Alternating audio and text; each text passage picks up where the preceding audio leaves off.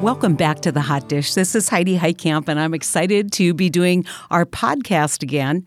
Um, this time, it won't be so much about what's happening in the Senate as what it will be about what's happening in rural America and what we need to do to fix it. And obviously, um, people who listen to this podcast know that I'm a Democrat. Um, I ran for uh, reelection in uh, one of the reddest of red states. Um, didn't make it, obviously, but because um, uh, I'm not in the Senate again. But um, it it occurred to me that what is happening with the with the polarization in America is happening all over the country, and rural America is struggling trying to find um, a, a, path forward for viability economically. And I think they're very concerned about what's going to happen into the future. Um, one of the things that I believe is that in order to keep rural America vi- viable, we absolutely need to make sure that we have um, uh, two political parties that are operating and competitive in uh, rural places. And I think um, historically, um, many, many small farmers were uh, willing and able and, and uh, very excited to vote for Democratic candidates, whether it was FDR, whether it was John Kennedy, whether in fact it was even Barack Obama. Um, but one of the things that you're seeing now with our political culture is it is getting more and more um, uh, difficult to uh, bridge those regional barriers. And so um, we, uh, Senator Joe Donnelly and myself, have started a new project called One Country. And we're going to talk about why we did that and talk about what those numbers look like in our first podcast. And then hopefully, as we go on and we um, do additional podcasts, uh, we'll be talking about specific issues, whether it's trade or whether it is taking a look at, um, you know, flooding in rural America and what does that mean, taking a look at uh, viability of housing and healthcare in rural America. And so this really is going to be a political podcast about rural America and what we need to do to address some of those concerns. And so joining me today is uh, my friend and uh, co founder of um, One Country, uh, Senator Joe Donnelly. And Joe, I know a lot of people are really interested in what you've been up to and um, you know what your day looks like and why you've gotten involved in this project with me. Well, I think it's absolutely critical not only to the Democratic Party but to the country because we want to make sure that everybody's voice is heard. That um, our friends in rural communities, our friends in urban communities, that everybody's view is considered, and for Democrats to not uh, spend time in rural communities is a real loss not only to their own campaigns, their own viewpoints, but to the nation because um, there's so much to be learned in, in rural communities. How can we develop the economy so that uh, young people who grow up there, that if they want to go to the cities, they can, but make it because they had a choice as opposed to they had to leave the rural communities.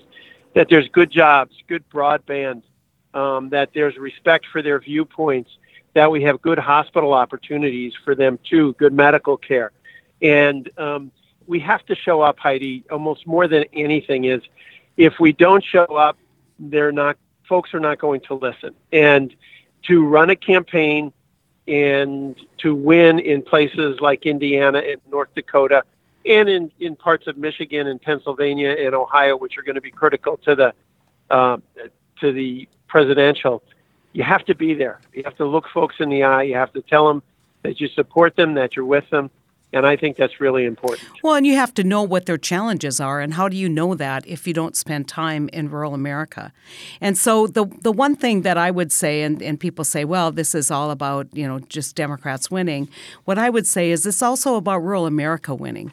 Because when people just take your vote for granted, which I think a lot of Republicans do now, take that rural vote for granted, it just means that they aren't delivering um, always on on the promise. You take a look at the president's budget, for instance and look at the dramatic cuts that were made to rural development, the dramatic cuts that were made um, to the farm program, including crop insurance. And you look at now what's happening with trade, and farmers are bearing the brunt of this trade war, which is really being fought to make sure that tech companies have viability in the future in the in the Chinese market. And so it's it's just really um, important, I think, that we as Democrats give rural voters a choice, and we in order to give them that choice, we have have to show up. And that's really what One Country is about.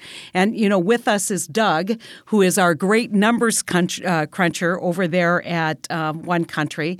And we wanted to bring him in in our initial podcast to have him talk about what he sees in terms of the demographics, what he sees in terms of voting patterns, and um, where where we're failing as the Democratic Party in reaching out to rural voters. So, Doug, you want to offer up some words of wisdom for our listeners? I will, and thank you for having me, Senator. I think all of us uh, sat on election night in 2016 and were not just disappointed that President Trump won and that Hillary Clinton lost, but I think more problematic is that we won the popular vote.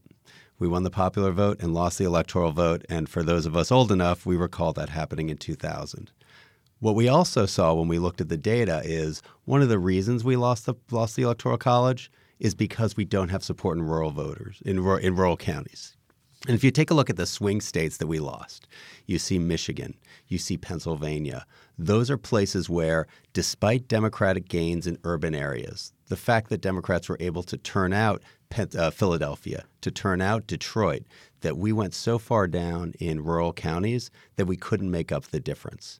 And it's really sad not just for a party that used to be even in rural voters or lose by 10 points to become a party where we're losing by 30 points, 40 points in places that were once a part of the Democratic bedrock of their votes. Uh, there's no doubt about it. And so, um, what do you what do you see in terms of every, everybody looks to 18 and said it didn't work out so well for me and Joe, but um, certainly um, the Democratic Party took uh, over the House of Representatives, became the majority party there. And a lot of people saw a massive um, Democratic turnout. In fact, I think our numbers show about 7% more Democrat votes nationwide than Republican votes, right? That's right. And that's great news for the House. Right. And what we saw was a victory for Democrats in the House. And we shouldn't downplay that. That's important, is a positive effect. And we're all pleased to see what's happening with respect to investigations and holding Trump accountable to some extent. So, did we do better in rural areas than in 18 as I'd well? Say, I'd say the, the, the, the, answer there is more mixed uh-huh. because we had some improvement in some rural areas. Those were dispersed around the country.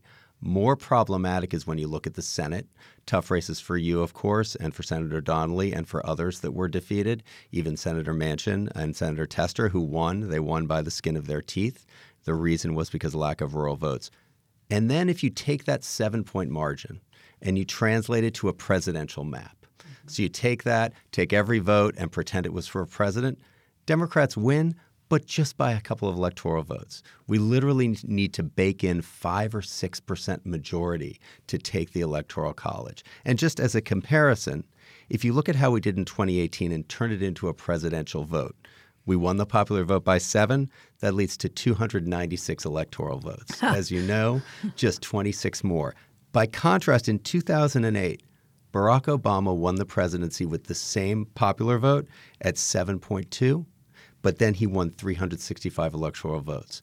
By losing rural votes, we've dispersed our votes into places that were safely democratic and becoming less competitive for presidency and even less competitive going forward uh, for the Senate.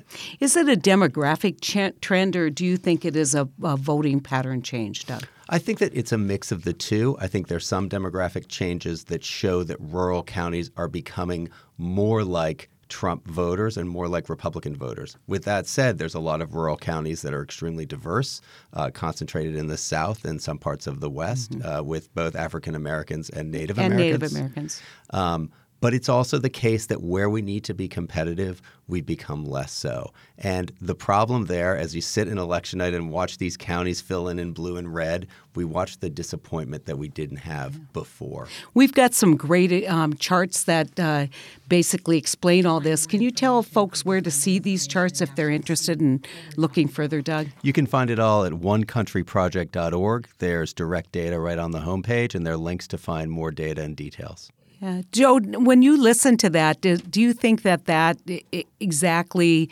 describes what you see in Indiana?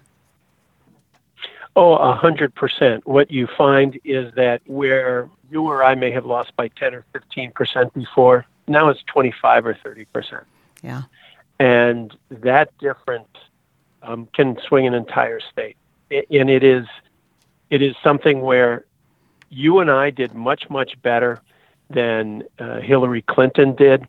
We outran our party by 15 to 20 points. That 15 to 20 points was because we were in those communities, because people had trust in us, because people knew us. And what we've lost is that connection of people knowing who we are and that we have their backs. Don't you think uh, you obviously you know we ran pretty sophisticated campaigns which involved a lot of polling and a lot of focus groups. And what was interesting to me is that when you said what's the one negative thing you can say? She's a Democrat. And I know the same thing was true for you that that the most negative thing people could say about you in focus groups and polling was that you are a member of the Democratic Party. Right, and we have to rebuild that trust with rural communities. I know that you felt the same thing and and saw the same thing. Is that when the election was about um, our Republican opponent versus Heidi, Heidi won. When the election was our Republican opponent versus Joe, Joe won. When it became just a straight litmus test of Republican versus Democrat, um, the numbers were crushing in rural communities, and so um, that connection, that personal connection, and getting folks to understand look, we have your back. We have your back economically. Um, we're going to work hard to end this destructive trade war that we see that has caused prices to be below the cost of production. We're going to work hard so that uh, people understand how much we respect your faith, your family, your community, um, that those interests of yours are the same interests of ours and we have to talk about those things as well as urban issues and, and suburban issues in our party. So when you're out on the road, you're you're visiting a, a great friend of yours who's also a right veteran, right? As, as, a matter of fact, right. and so when you're out on the road and you're you know kind of attending events, and I know you still you're still a Hoosier and you're still out there fighting for um, your state and for the people of your state. What are you hearing right now? Um, what are people concerned about? Um, you know, I just read a big story about um, the uh, GM plant closing and, and how discouraged people are in, in Ohio. Are, are you finding people pretty optimistic or people more discouraged in Indiana? Well, I think that uh, they're optimistic about the future of our country. They know that there's some tough times in agriculture right now. You know, what's interesting is, uh, as I mentioned to you before we started, I pulled off on the side of the road because uh, cell coverage is so spotty that there's some areas that are good and some areas that are bad. Well, they want to make sure that their children don't have to go to grandma's house at night to do their homework to connect to the internet. They want to know that in their local communities that there's job opportunities so that they can um, hang on to the farm, that they can raise their kids right there in the town that uh, that they've grown up in, that there's a good future for them. And so um, what what I see is that when we talk to folks about the future of the economy, about our vision for it, um, they buy in. That when we talk to folks about the fact that, look, uh, I'm at church just like you are on Sunday, and we have uh, or or Saturday at Temple, we have the same common interest to make sure our kids can have an even stronger, better America. Um, you know, there there's fed folks in our country in so many places are fed such a steady diet of things like Fox News, which is um, which is not a fair uh, a, a, fair picture of who the Democratic Party is.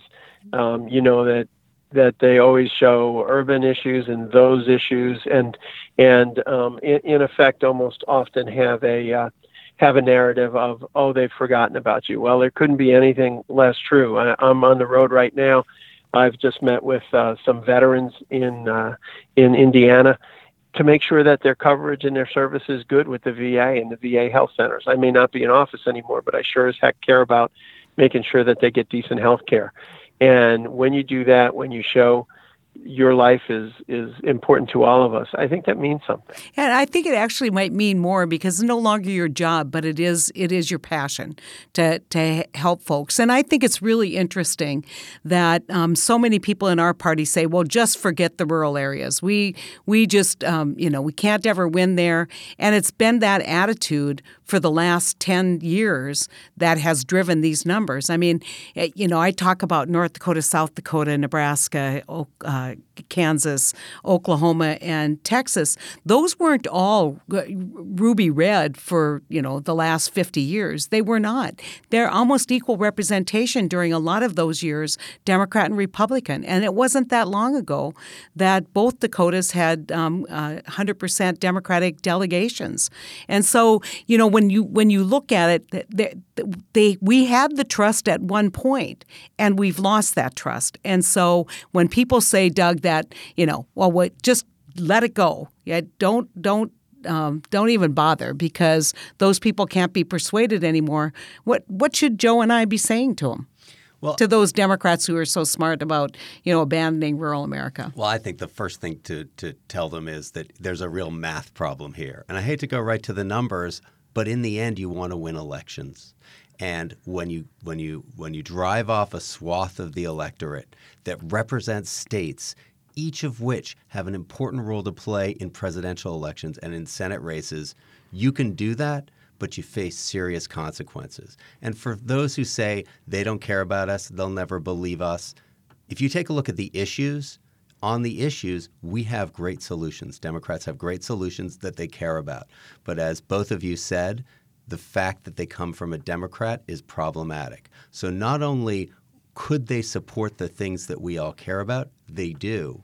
Could they vote for us? They might.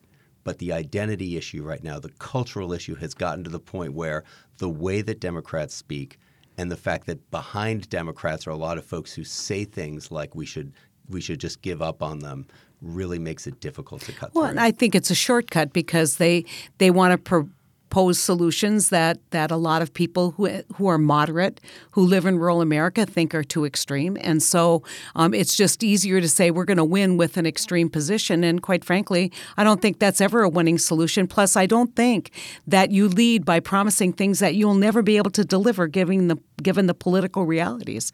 And so we should be talking about people. You know, I, over the weekend, Joe, I, I rode in the, um, in the bike uh, ride, uh, motorcycle ride um, uh, over Memorial Day, Rolling Thunder, and you know it's supposed to be the last one. And honest to goodness, I I would not be exaggerating if I told you there were over probably a million and a half bikes that rode or um, bikers who came into the city to watch. And I, I will tell you, uh, the guy I rode with, Bobby who is we got to be great friends. He had a he had a big patch I'm glad on his. You weren't driving, by the way. yeah, yeah, he was too. Anyway, so so he had a patch on there. Bikers, uh, you know, bikers for Trump. And you know, if we don't learn how to talk to each other and kind of bridge those gaps, we are we are not ever going to be successful as a country. Never mind politically successful. And so, you know, I don't know that Bobby would ever vote for a Democrat. Um, I don't think he he historically has, but I think knowing someone like me and, and knowing that I love the flag as much as he does, and I love our vets as much as he does, and I love our country as much as he does. We just have maybe different solutions, and and I think that there's a there's a real opportunity to have a message that is unifying in this election. But we can't just say unifying as as a buzzword. We got to actually mean it, which means we have to go and play to places where we haven't done so well and start listening. And, and I think that's really the message. Economically, our message to rural America is a better message because rural America is small business. Rural America is farm. Uh-huh, yeah. Rural America is a place where their their income is very much like the people who Democrats uh, have traditionally worked with. That it's not big business. It's not the people getting huge tax cuts. It's the folks who sit at their kitchen table at the farm and try to make the numbers work, which has become much, much more difficult in the last year or two. Um, when we're talking to farmers, they're willing to listen right now. They may not be willing to vote with us right now, but they're willing to listen. And as soon as we continue to build that trust, then you have something. Yeah, that you know, I made the point um, in an interview recently about um, the trade aid package that the president is advancing again because of the uh, trade war with China and, and the trade disruption really across the board um, with even some of our best allies. And so uh, I, made, I made the point that the program that he's using which is the CCC program, the loan program out of USDA, is a FDR program. It's a it's a great uh, you know it's a New Deal program. And so when you go and you look at you know the the Republican solution to a farm program, the big the big movement once they had it was freedom to farm, which was freedom to fail. And you know we've since found bipartisan support for a crop insurance program that works pretty well to provide a safety net, but it's not going to make farmers profitable. And it is tragic to see what's happening right now. And I think there's an opportunity to say, look, we've got a different way of addressing the concerns with China. We've got a different way of looking at this where where you don't bear the brunt and where you don't get accused of, um, you know, uh, walking to the mailbox to to get your welfare check. I mean, these farmers are not happy about how this. I mean, you know, what they will tell you is we want trade, not um, uh, a handout. And and so when you look at it, it's it's so important that we offer not just sympathy and concern, but real solutions. And one of the issues that I know we will be talking more and more about is rural health care. And you know, and I know, in rural America, some of the most important and significant services that are provide is in provided is in healthcare, but it also is is where a lot of people are employed. It's where that second paycheck comes to pay your your health insurance when your husband is farming or your wife is farming, and so it's it's a it's also a really critical issue. And when you look at what the what the president has said uh, about the Affordable Care Act, basically wanting to wipe it off the face of the earth. In states like yours and mine that actually have expanded Medicaid, that's been a lifeline for rural hospitals.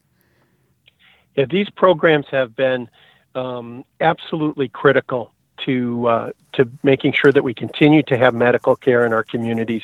You had, same as I did, people coming in our offices talking to us about um, if we don't continue with the Affordable Care Act, if the Medicaid expansion doesn't continue, we're going to have to close our rural hospital. And so, what we have to do is uh, continue to meet our rural friends and to let them know culturally we're we're we're the same. That we care about our faith, our family, our community, and it's pounded into them on a constant basis by what they see on the media. That oh. Um, Democrats are not culturally connected to you, that, that we have your heart. And um, you know what? It's just not true, but they hear it and see it all the time. And, and what happens so often is that the most extreme example is uh, put in front of them on a constant basis saying Democrats are socialists, Democrats don't believe in God, Democrats don't believe in the economy. Nothing could be further from the truth because um, I sit just like you do at the kitchen table, trying to figure out how to make ends meet, trying to make sure that our economy can continue to grow, that my family's doing okay. I go to church on a Sunday, and so um, look, I'm a lot closer on so many of these things, on views of small business, on rural health, um, than anybody else they could find. And, uh, you know, they just need to know that on a regular basis. Absolutely. And they need to hear from people like you and me that aren't on the extremes, people who want real solutions. And so that's why we formed One Country. And so I want everybody who um, has listened to this podcast, if you're curious about what we're doing, follow us on Facebook, follow us on Twitter. We're at One Country. Um, it's at, our, our webpage is onecountryproject.org and you will find a whole wealth of information about ideas of how we can revitalize rural America, but also why it's so important to have political diversity in rural America, not just for the Democratic Party, but really for, I think, rural America. One sided um, uh, governance is never good. We need we need to have that opposition. We need to have the marketplace of, of different ideas, and I think that's what Joe and I are um, talking about. That's where we're asking uh, many of uh, the Democratic leadership that agrees with us to join our One Country project and uh, make this work and and tell people just by forming this group, uh, tell people in rural America we're still out there fighting for you and uh, give us a chance and give the Democratic Party a chance. Thanks for listening. And if you're really interested and you want more information and want to actually see visually what we're talking about, join us at onecountryproject.org.